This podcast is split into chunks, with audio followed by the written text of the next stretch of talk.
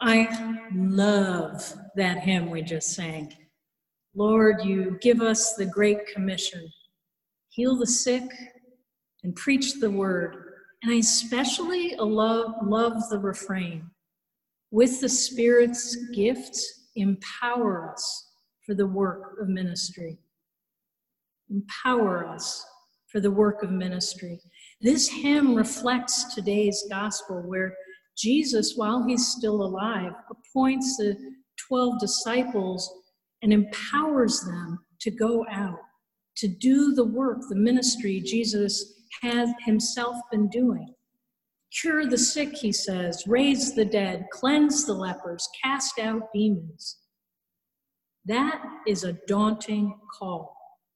And it's a daunting call if we put it into today's context, a sacred call. It's a call to spread the healing, restoration, and reconciliation in our world and among the world's people. And we today are descendants of those disciples, of those apostles. And we too have the same commission. So I'm grateful for the gift of this hymn that places that challenging call on our hearts and musically in our hearts.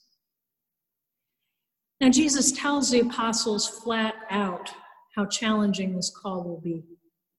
Jesus says that sharing the healing power of God's love means walking straight into dangerous territory.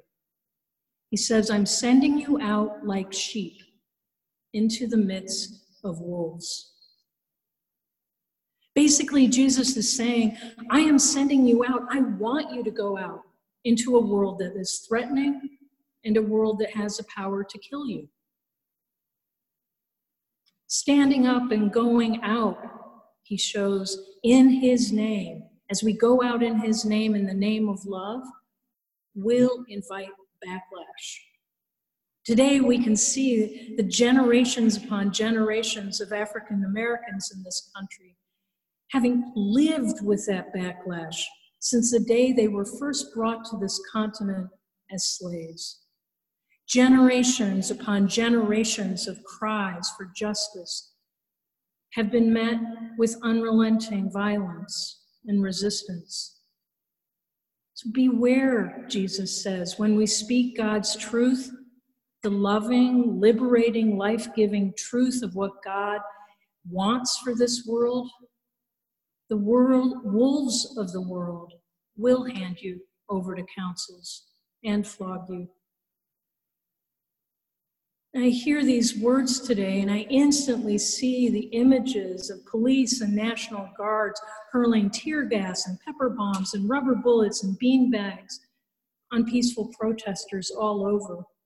And it feels almost like forever ago, but it was only two weeks ago today, just a few blocks away by the pier. We had the Santa Monica Police and later the National Guard shoving, tear gassing, pepper bombing, and arresting folk, including some of our friends, some of us, our loved ones. Now talk about being sent out like sheep among wolves. And in today's gospel, this is where Jesus tells the group to go. Don't go to faraway cultures and places. Don't go off to the Gentiles. Don't go off to Samaritan, Samaria. Go to the lost sheep of our tribe. We are to go to our neighborhood.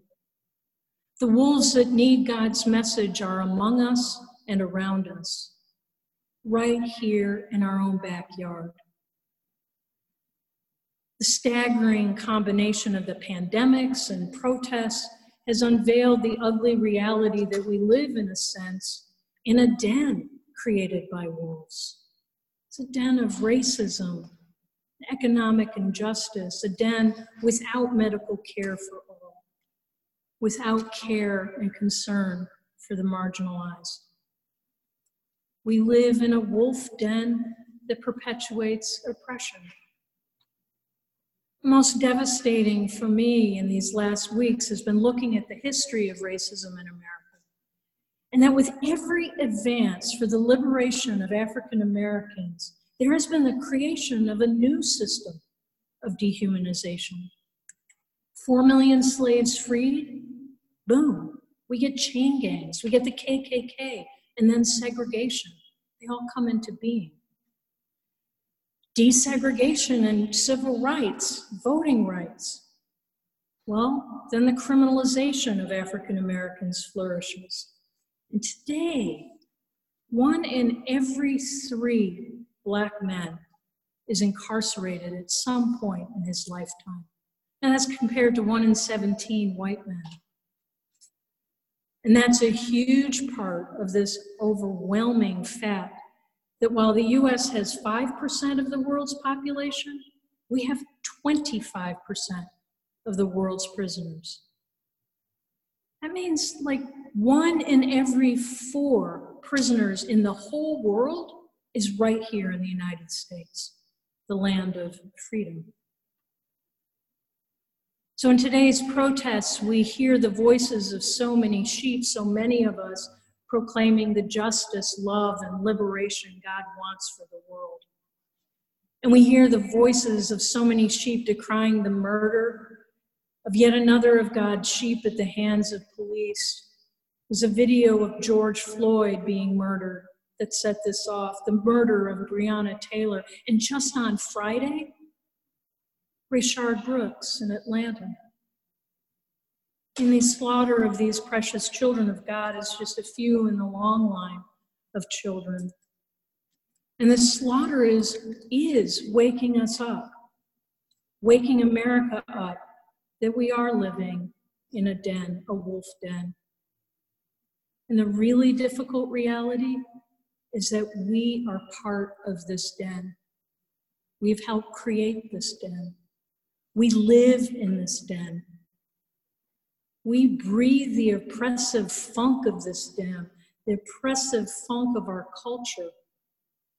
And at the same time, we breathe the breath of God.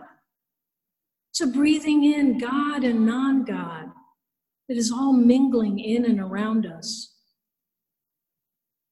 This wolf den is killing far too many of us, dehumanizing far too many of us.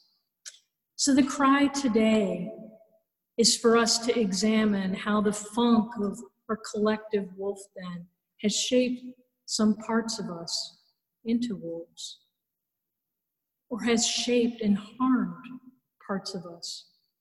For those among us who are white, myself included, I hear the uncomfortable call to see how I may have, and how we may have, become wolves in sheep's clothing. It's a hard question. How has white supremacy benefited me, benefited us? And how does it continue to benefit us, whether we're aware of it or not? This is the time for awareness. This is a time when we need to hear from the sheep around us. What do we need to acknowledge? What do we need to bring to Jesus for healing? Where is Jesus calling us to amendment of life and to repair wrongs? Wherever we are in relationship to racism, we must also remember that each and every one of us is one of Jesus's sheep. And this is the same for all of us wherever we are in dealing with homophobia, misogyny, economic oppression, and the other oppressions of this world. Each and every one of us is called to engage with God and bring God's healing to the world of wolves, be it the individual world wolves around us, the wolf den we live in, or maybe the bit of wolf hiding in our hearts. But doing this ministry of God means we can't totally demonize wolves, because wolves are also God's creatures in the same way sheep are. And ultimately, in God's vision, sheep and wolves are to be reconciled. This doesn't mean ignoring the horrors and particularity of racism. It means doing God's ministry of liberation, justice, and love with the awareness that it is God's ultimate vision to bring wolf and sheep together. God's vision is of a peaceable kingdom laid out in Isaiah, a glorious new creation where the wolf shall lie down with the lamb, where the wolf and the lamb shall feed together. And they shall not hurt or destroy on all of God's holy mountain. Now there's another promise in the gospel that we need to hang on to as we do this hard ministry. Jesus tells us that we are not to worry. Do not worry, quote, about how you are to speak or what you are to say. For what you are to say will be given you at that time. For it is not you who speak, but the Spirit of your God speaking through you. Every time we face the challenges, when every time we walk into the wolf's den, every time we confront any of these evils, when we confront them with the hand of God, we are speaking with God, that God will give us the words. It's not us, up to us to fix everything. It's up to us to speak out, to spread the message, to do the footwork. So let's go forth with this promise that God will give us the words. Let us go empowered by the Spirit and live into the Great Commission of that wonderful hymn we sang before this sermon. Let us go forth and share the way of God's love and sing our way into God's peaceable kingdom, a new creation.